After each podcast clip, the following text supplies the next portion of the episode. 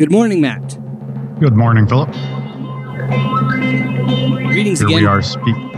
Yes. Oh, we're already talking over each other. Uh, it's because we're we're slightly further apart than usual.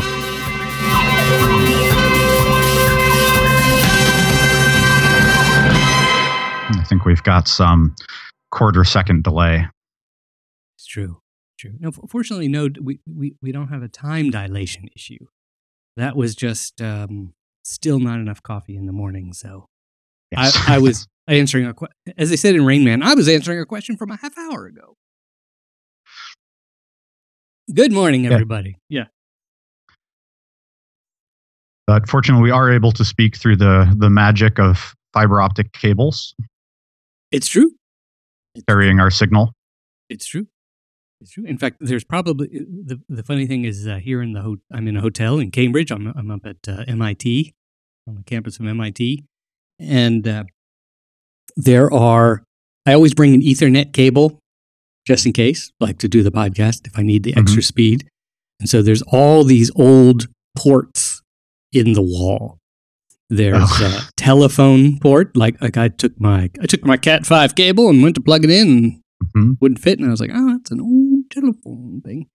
And there was Ethernet, which is also kind of low tech at this point. In fact, the Wi Fi in the hotel, if you pay for the fancy Wi Fi, is uh, way faster than the, well, they must be throttling the Ethernet or something. But anyway, That could be. Yeah. the Wi Fi is super fast, which is amazing to me. Um, which leads right in. We're, we're not, not going to waste any time today. We're Mhm. diving right in. What the if? What the if? Uh, you and I were chatting earlier using our super fast communication methods and saying, what if the, what the if the entire world were hyper connected, Super fast connections. super fast. Uh, so fast that they haven't even bothered to come up with a silly name for it, like LTE 75. yeah, it'd have to be a bigger number though, like 104. Google invents Google Fast, Google Fast. Yeah, that sounds right. Google Fast Internet. Um, well, I'd say that that would only be one of uh, several times in human history when we've suddenly had communication get much, much faster. And I should say it throws us off every time. Um, and so, like the telegraph, right? Seems Right. kind of slow and clunky nowadays. Right. But it was Um, they went from zero let's to say yeah to 1830s you know the the fastest way you could get a message from place to place would be to give it to somebody who then rode a horse to that place right. Literally, that was that was the joke. fastest way yeah. We say, oh, what, what did you do? Send that Pony Express? And of course, but that was that was startlingly fast right if you could get uh, a letter from the east coast to the west coast in a couple of weeks that's amazing wow, a couple of weeks, and then I guess the train, maybe at least, or did the train come before the telegraph? uh, right about the same time Right about the same Uh, time. That's interesting. Yeah so trains you could get that down to uh, a few days right Right. which is pretty exciting. And then uh, with the telegraph, uh, a few minutes for a decent sized message. Wow.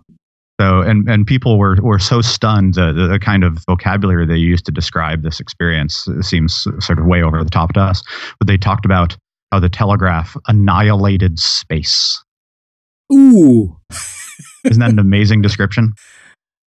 Yeah. Uh, did they even they, yeah. when they when, but when they said space, they on of course they only meant space between things. distance, yeah. But still, that's pretty cool. um, it's an amazing image. It's like you know, it's like the person's right in the next room. It's, it's the equivalent of being transported across the the world when you can communicate so fast. Right. It, it- like a wormhole, basically. Yeah, that's right. Right. A wormhole from L.A. to New York. Mhm. Um, um, and it wasn't. It isn't just the amount of time saved and trans. In, in other words, a, lot of time didn't just drop away, but like the danger of that, the, the amount of effort that had That's to go right. into Yeah. carrying those bits. I mean, deserts, uh, Yeah, brigands. brigands. Yeah. Um, yeah, that's right. I mean, until probably until the telegraph, you would not have very good odds of a communication getting from point A to point B. Oh wow. So you think it might get there? It might not. so? A lot of messages were lost. Do you think? Yeah, just lost. You know, something I can't remember what the numbers, but until the the late 19th century, something like a third of all Pacific Ocean voyages ended in disaster. Whoa. so that's not I just the are- messages being lost. That's every. That's right. Yeah, the, your odds of coming home from uh, a transoceanic journey um, were extremely low for a long time. That's almost uh, the ratio of us successful. Well, NASA has had fairly good odds landing on Mars, but if you take all countries combined, hmm pretty low survival rate for landing on Mars. Yes, that's right. And so crossing the Pacific was as bad. Was just as bad. Yeah. Um, so, so it's even not even speed of communication, but just will it get there at all? Um, was an open question. Not only will it get there, but will the mailman get there? Was it was a dangerous job. Yeah. Forget the dogs, you know, waiting behind the white picket fence. Yeah, and there often weren't um, formal postal networks. So you would just give the letter and some money to somebody who was going in vaguely the right direction. Oh my God. And then they would give it to somebody else, and they would give it to somebody else. So you're entrusting half a dozen strangers to carry it from place to place. Wow. There wasn't a national post office. Or, or yeah, until this yeah. is that's right. We uh, we take it for granted now that there's reliable post office not just within our country, but an international system where you can just write Uganda and it'll get there. wow. Um, but that's a very modern invention. That's so basically your your letter, and all there were were letters. Uh, Would uh, have to hitchhike. Yep, that's right. They would just tag along with people who were going anyway. Yeah, they'd have to lift up their skirt, show a little envelope. Yeah, hope- so like when Darwin was traveling the world in the 1830s, um, he would write home whenever he happened to be in a port where there was a British ship, wow. and then he would give them. He would give them, you know, all the letters he had been writing for the last couple of months, and say, "Can you please take this back?" They'd say, "Sure, we'll be back in like a year." Wow. And then if that ship sank or lost Mhm. the mail somehow, Yep. then pirates or an- anything, Darwin's letters would have been lost. Mhm. I'm guessing he kept. So, would people keep copies of their letter before they sent it? They get Sometimes, actually. So yeah, Yeah. in in the archives, this is before the days of carbon paper, um, Mhm. but you can often find drafts of letters just in case. Just like my email, my Gmail account. Uh, uh, uh, my apologies again to there's a um, another podcaster out there, Hammond is his name, and uh, I can't remember the name of his podcast at the moment, but he he's going to interview me. He does a podcast on creative people, right? and nice. um, so I'm psyched to get that interview. And it was supposed to be Wednesday, so a couple days ago, and uh, we had scheduled it like a month prior. And I got here, I got to the hotel. In fact, I brought them, I was all ready. I had all this set up and everything like that. 15 minutes before, I thought, let me just confirm. and I go and I realize uh, that my letter back to him, my letter, my email Right. back to him saying, yeah, I'm ready. Let's do it at that time you suggested on Wednesday is still in the drafts. No curses. I was like, what? How does that even? Yeah. So, so Now you know that you know the pain of the Pony Express. Yeah. I do. I do. Um, Um, and so speed of communication really mattered because it wasn't just love letters going back and forth. Mm. You know, if you're trying to run an empire, say, uh, it's it's helpful to be able to communicate with your troops on the ground. Yeah, but don't tell me that those um, love letters with your geographically undesirable, hoped for mate uh, is not more important than Napoleon's. You know, messages. Uh, well, certainly, troops. that's right. Yes, uh, love love conquers all. a lot more risk Yeah. involved. Um, So, so the question is. Oh, sorry. Go ahead. no, I was going to say like so. Um, when Britain uh, Britain has a uh, a revolt in India in 1857, Hmm. and India is a long way from Britain. Right. Right. So in the old days, it might have taken six months for even word of the rebellion to get back. Wow. Right. But once they had those uh, the telegraph cables, they could respond essentially instantly. And there's a, a famous story of one of the, the leaders of the revolt after uh, uh, he's captured. He points up at the telegraph lines and he says, "That's what defeated us." wow. You know, we could do the same thing today. Yep. I mean, you know, we'll point at that, you know, that little uh, Wi-Fi symbol um, on the Yeah. on the screen, which different people have different ways of describing. I I've heard it described as a peacock, which was actually oh, that's interesting. I wouldn't more- have thought of that, but that is pretty clear. Yeah. to me it looks like waves. But uh, that's what defeated us. that's what will defeat us. Um, That's quite amazing. I, uh, so, so to reiterate, what the if? This show is called "What the If." We haven't we haven't sort of really uh, gotten back into just stated our core belief in a Right. while. Our dogma. A dogma and katma, which is what we we ask a question: What if?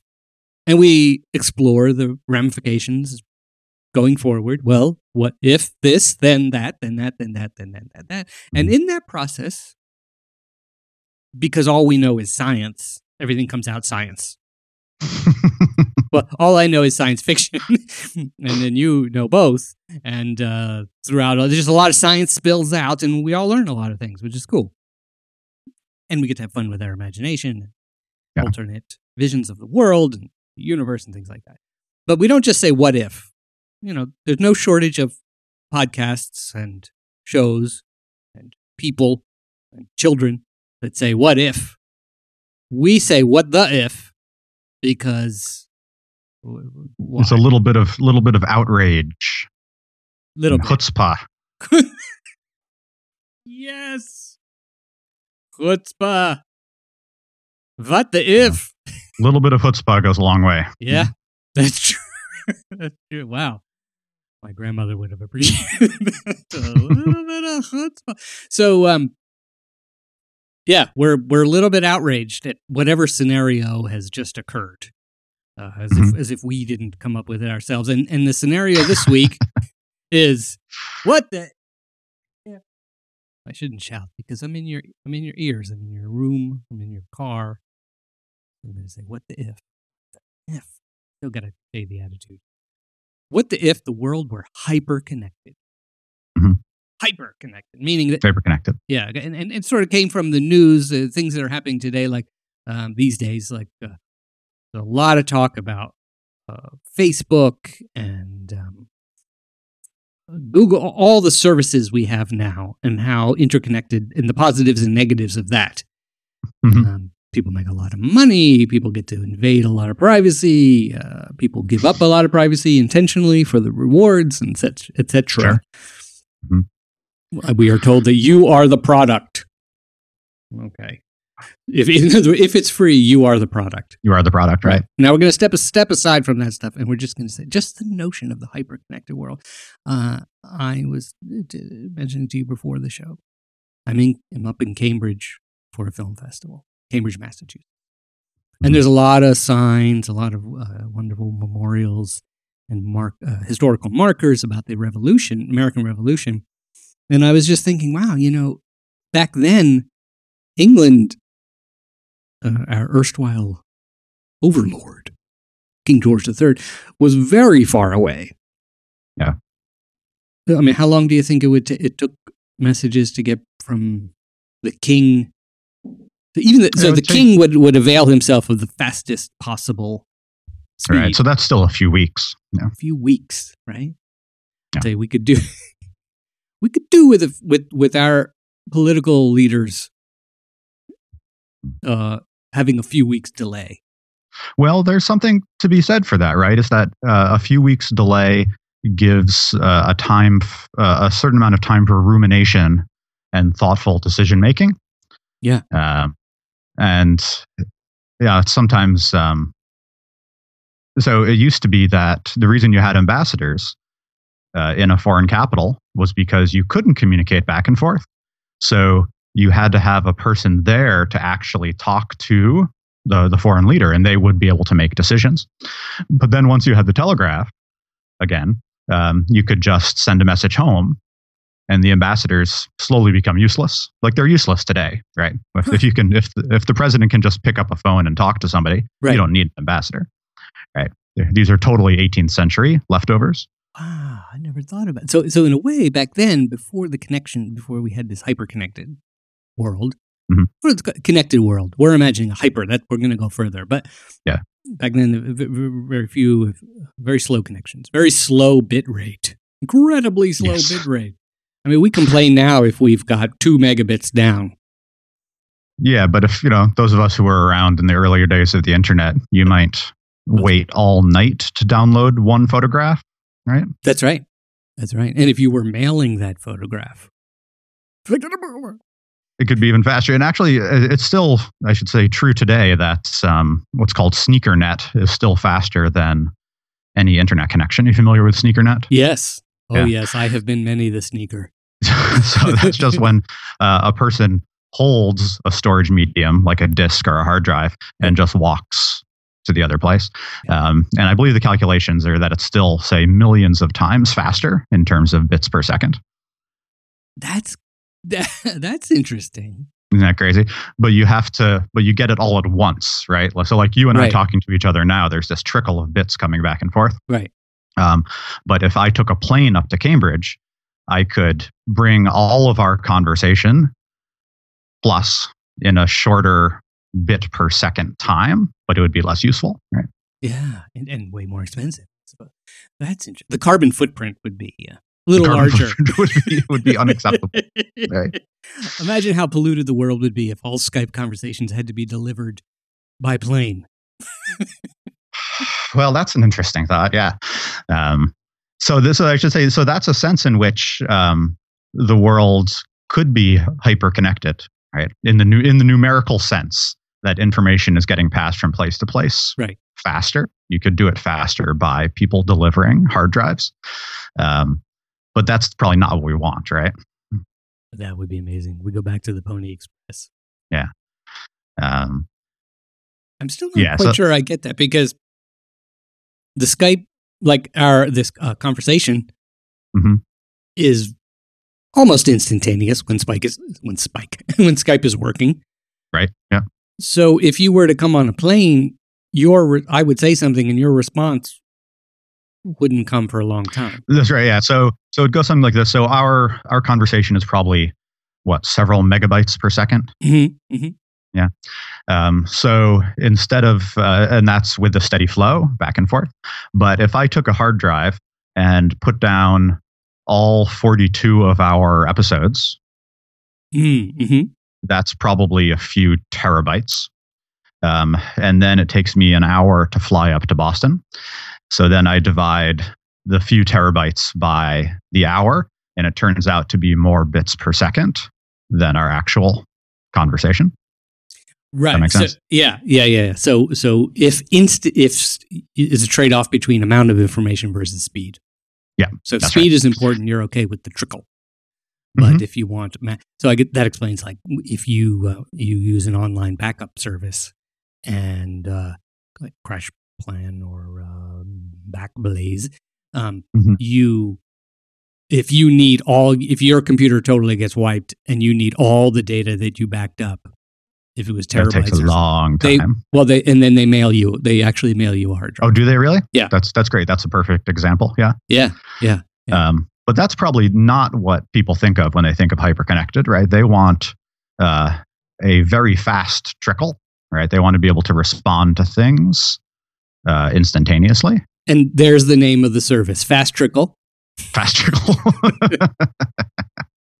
FT, Fast Trickle, Fast Trickle 75. Uh, so, yeah, hyper connected to the point of, I mean, if you, let's take it to the extreme. Let's hit the what the if fast forward button. hmm Uh, let's hit the chutzpah button.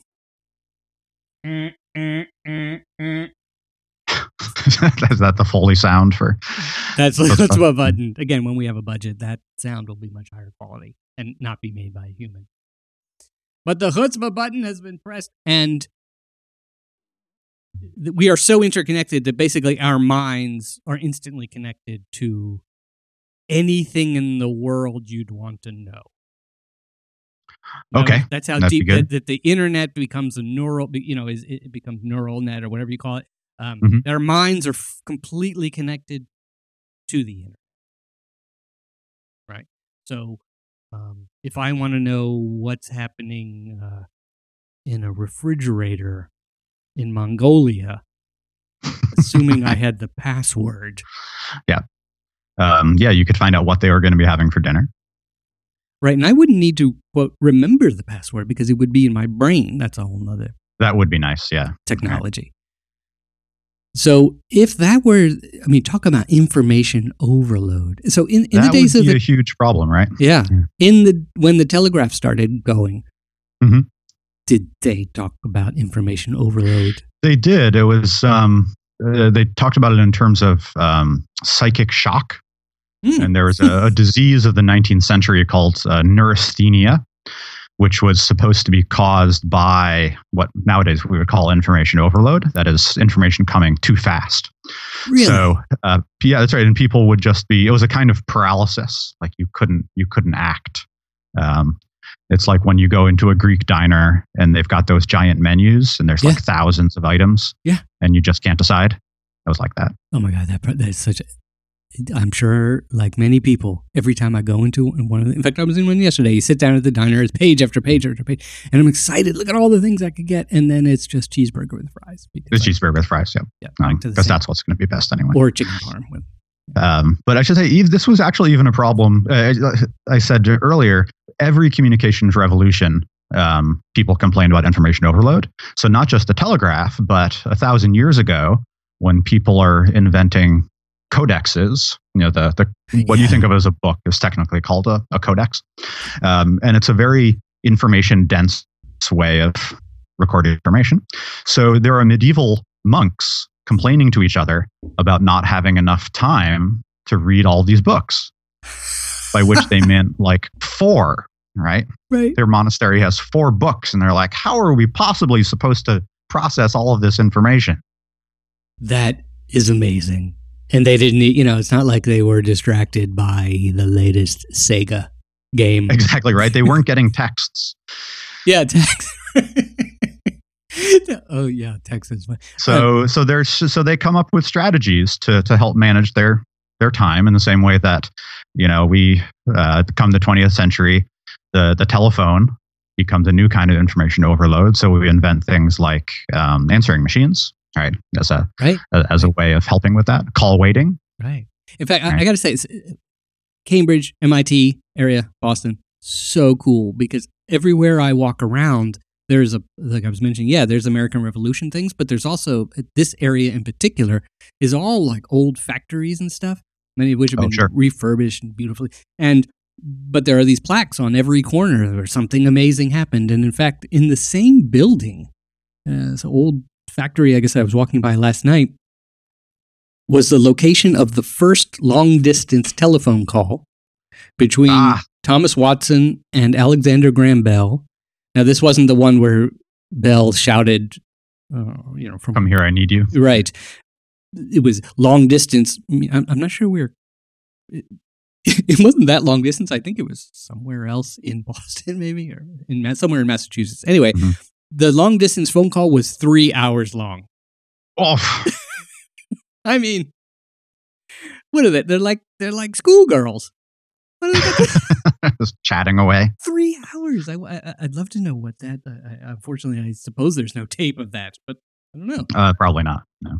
Uh, in the same building, or on the same site at least, the Polaroid camera was invented.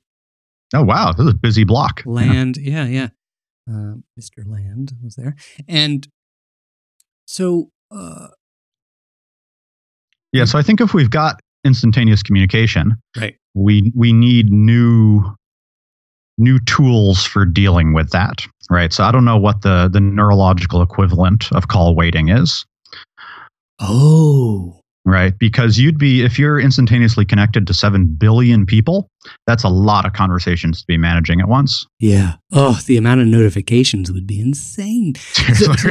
Just endless notifications. Beep, beep, beep. So, uh, the number on you, the, the little, the little number, on, the little red number on all your icons would be, you know, an exponential, be one to the e f- four, ten to the fourth. That's right. Yeah. So we would need, perversely, the faster the communication goes, the more selective you're going to have to be about who you talk to. Right. Which reminds me, interesting, when you were mentioning ambassadors, I was thinking, you know, so before we had uh, electronic connections and communication to uh, those ambassadors in all the different countries, and they had to do all, they had to do as much work as possible just on their own. They were kind of like uh, automated, I mean, they were human, but they were kind of like artificial intelligence. Yeah, that's right. They're um, they're they're that's they're supposed to be. They're supposed to be a little mini king um, that can make all the same decisions that say King George would. Right, right, right. Just like the rovers on Mars, for instance, have to do hmm you know some intelligence on their own. Uh, they get the orders for the day, yeah, but because then, of the delay, right? Yeah. Um, and some people, you know, there's historians who blame World War One on this mismatch of of speed. Is that people are the telegraph is you know several decades old by that point, but the ambassadors are still used to having weeks delay in um, in decisions being made. So you know, you you hang out at a party on Monday, and then on Tuesday you have lunch with somebody, and and you know, over the course of a few weeks, you make a decision and you come to a conclusion. But World War One, that uh, the armies are moving at the speed of the telegraph. That is, they're making decisions about troop movements Right. in a matter of minutes, whereas the politicians are still trying to work at a speed of weeks. So Wow. the war kind of gets going before the diplomats can do their jobs because they're just not used to that speed. oh wow, I didn't even realize that. It's almost like the uh, suddenly the armies were kind of sentient or self. Uh, what do you call it? Auto um, organizing, self-organizing, and uh, what do we call it with the cars? Like uh, self-driving. self-driving. Yes. You know, Yep, like they that's, were that's off. a good analogy. oh, you Right. told me to go fight. Uh, uh, I'm going to go fight. I'm ready. I'm Yeah, that's gonna- right. Let's go. Yeah, that's amazing. Now I have to. uh, Let me jump back real quick. One thing: the monks overwhelmed Yeah. by their book, the amount, the amount of books, scrolls, to read. What was GTD? What was the getting things done method for dealing? Oh, in terms of, well, so there's a, a great book about precisely this, um, written by a Harvard historian named Ann Blair. Um, and I'm blanking on the title at the moment. Let me Google it quick like. It's called Too Much to Know. Too much to know. Ann Blair, you said. Yeah, um, B L A I R. It's a, it's a great read. Right. Now Um, already I want to read that, but I have so many books But you have so many things to do. already lined exactly. She must get that joke all the time. I'd imagine so. Yeah. She's a lovely person. Yeah. Um, speaking of which, I was in the MIT Press bookstore yesterday and um, totally had that feeling of like, oh man, I want to read all these books, Mhm. but I never can. But it was fun to see two books by two people I know. One, Clifford Johnson, his book, uh, um, oh, or, sorry, Clifford, I'm drawing a blank on it. Uh, di- con- dialogues, something. I'll Google that. And uh, and your book, Oh, nice. yes, yes. That's Huck- weird. Hux- I had a feeling that the MIT Press bookstore being on the campus of MIT, that 50% to 75% of the people in there are looking for their own name on their book, or they're friends of the people or students of the people. Well, yeah, that's that's probably true. Actually, yeah. Beautiful story, though. Beautiful Um, story. Um, Uh, yeah, Huxley's Church and Maxwell's Demon, available in paperback and ebook if you're so inclined. yes, yes. Now, is there anything about uh, communication? Does it touch on those uh, their issues in there? Yeah. Oh, did I lose you? Yeah, I lost you for a sec, but we're back.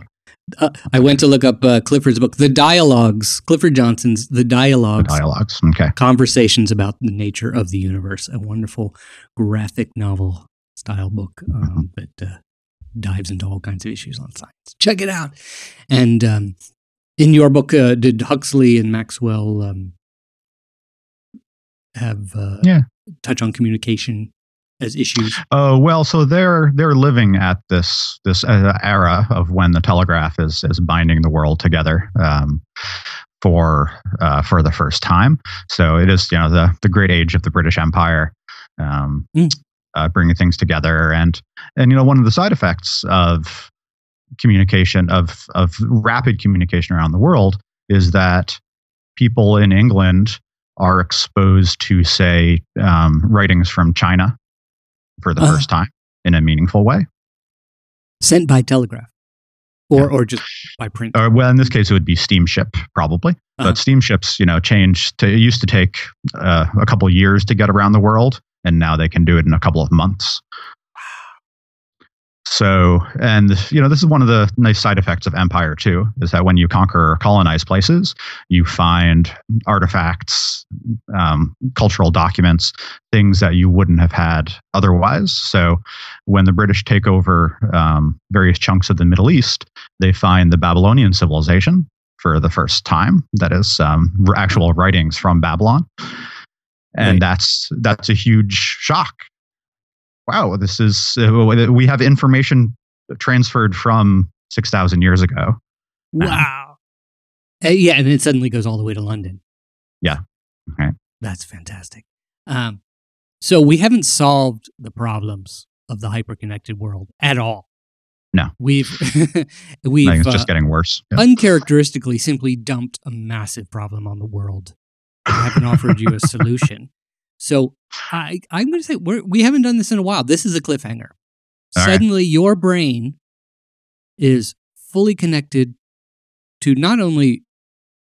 Well, here's another thing we hadn't touched on. That if that's the case, your brain is not only connected to all the other Internet of Things and, and libraries and all that shopping kind of stuff. Oh God, the impulse shopping would be terrible. It would be all right. You literally think of something and then it's delivered to your door by an Amazon drone. You're like, damn it. I mean, the amount of toilet paper you would have. It's insane. This would cause a crisis of its own. That would be one of those unintended consequences. That all the store, even Amazon, is just sold out constantly. They can't even keep up. Yeah. Okay. And civilization collapses. So uh, your brain would be connected to all the other brains. I mean, it becomes almost like a telepathy. That would be almost like the ultimate Hmm. giving away, intentionally or not, of privacy. Like your entire brain is online. Yeah. I mean, quite possibly. And like I said, unless we come up with some some method or some strategy for for trimming that down.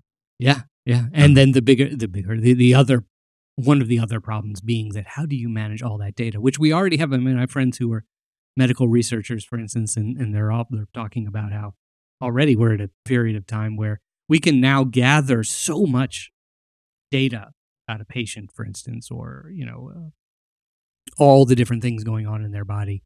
Mhm. Uh, we we can't study it. We, they just dump it.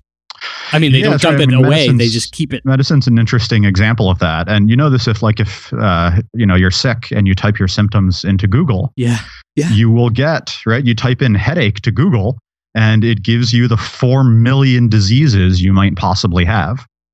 that's right. So now imagine that every time you get a sniffle and you're instantly connected to the medical database, right? That would not necessarily be a good thing. Not only that, in the hyper-connected world, it's full visual and audio and full sensory. Know, it's like it's it's like you're there. Uh, so in a way, it, the world is like a holodeck type experience. that you oh, yeah, that's probably right. Actually, that's right. If I want to be in Mongolia today, right I can just experience it directly. right and so if you go to WebMD uh 5000.0 uh you suddenly experience simultaneously or in quick succession all the symptoms or all the diseases the feeling of all the diseases that you might have had. It's a terrible Mm. situation. Yep, that would be a real problem. On the other hand, you'd have instantaneous communication with an actual doctor too, oh, right. Yeah. right? So, um, if I suddenly, you know, there's an accident and I need to do surgery on the side of the road, I can just have access to that skill set. That's true. Whereas now, like the last time I had to perform surgery on the side of the road, uh, I could just go to YouTube and I got some stuttering paranormal videos when I was looking for, you know, Yeah, and that probably takes like two minutes for that video to load, right? and the comments were ridiculous. You know, I was like, okay, you know, try to assess is this good instruction for this surgery? Uh, you know, and the, the comments are like first. Well, actually, you know, that's a terrifying prospect is what does the comment section look like with instantaneous communication? 7 billion people all saying first. and it's the it's the fully realized person. Yeah. So, like again, like on the holodeck on Star Trek, that comment section is instead of us scanning down or you know kind of scrolling down the page and reading these ridiculous comments, um, those guys, and I think they are all guys of a certain age and type, are standing all around you saying their Yeah. comments, having the, Constantly. when there's a thr like you see a thread on the page, like people having a back and forth, you would see those guys standing next to each other having that discussion. Quote: dis- I'm being very generous with discussion. And so that's right. We would be getting feedback right now from our listeners. Yeah, yeah, yeah, yeah. Um, which, which I, I feel like that would be good. I feel like that would be like a salon. You know, our listeners would be interesting. Well, that's right. So the podcast format would cease to exist, right? It would instead, as you say, would be a salon with 7 billion people. We'd all be talking. Wow, that would be pretty cool. So again, mediation uh, services would be huge, and I, I know Yeah. people are working on that already. How do you manage? Yeah, how do you filter all this kind of stuff? So very exciting. A total, total horrific. Uh, what- like all, like all technological advances, uh, both completely horrific and completely awesome situation Yeah. of Okay. complete interconnectedness. Um, I noticed that in this fully connected world where you and I are actually able to, we're seeing each other on video as my voice disappears. We are both wearing math nerd pun shirts. Uh, that's true. Yeah. Yours is about Maxwell's equations, and mine is uh, about eating pie. Yeah, that's right. So all the people on the street who are baffled when they see my math pun t-shirts will suddenly be able to access what what it means. That's yes, yes, and it would be. And there are some apps a little bit like this, or Google Glass, or Google Glass, or something where it would be translated immediately, and it'd be this long, boring uh, description of a joke. Yes, that's right. Explaining why a joke is funny all the time. So the last image I'm going to leave us with is being in a comedy club, and the stand-up guy is up there, and he's making all these pop culture references, many of which I'm less and less able to follow as the years go on. Well, that's true. As we get older. Yeah. And um, but oh, you would have uh, explan- You would see those things played out. Uh, and in fact, there would be some way. Actually, I, I think what would happen is some sort of artificial intelligence service. You'd probably have to subscribe to the darn thing, but Mhm. would sort of manage to do quick visualizations, uh, sort of like pop up video back in the old days. It'd be like a little Yeah, exactly. That's right. As you're walking down the street, Yeah. every person you meet, you'll get a, a steady flow of information about them Yeah. uh, floating over their heads. Yeah. All right. Shout out to Pop Up Video. Send us a letter. send us send us a letter. Scri- scribe a scroll and ship it to us. Um, if you remember pop up video on MTV or VH1, I think it was. They did, did that more than MTV.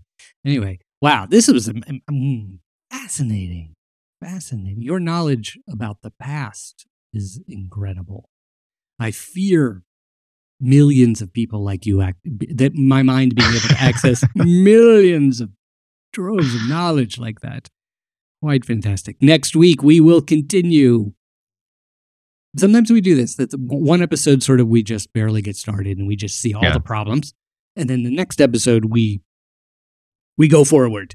We we walk into that world and we deal with it and we master it. So next week, hyper connected world HCW. Everything Righto. will everything will have to be condensed. So we'll go from acronyms to just It's going really fast. everything will be like a symbol, like Prince had. You know, Oh, yes. every idea will be the idea formerly known as quantum mechanics. It'll just be some Mhm.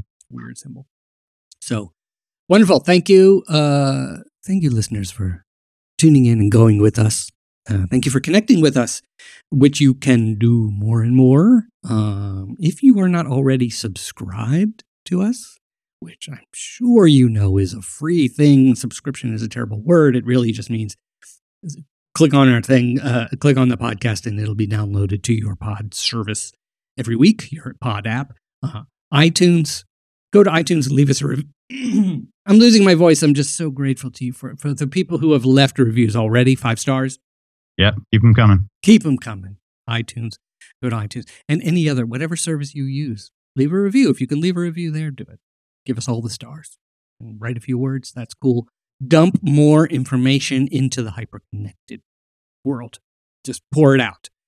Yep. And uh, we're on Facebook, What the If page. We are on Twitter, What the If Show. And we have a lot of people connecting there. We're almost approaching 11,000 followers. Um, Wow. some of whom are not bots. If you're not a bot, tell me you're not a bot.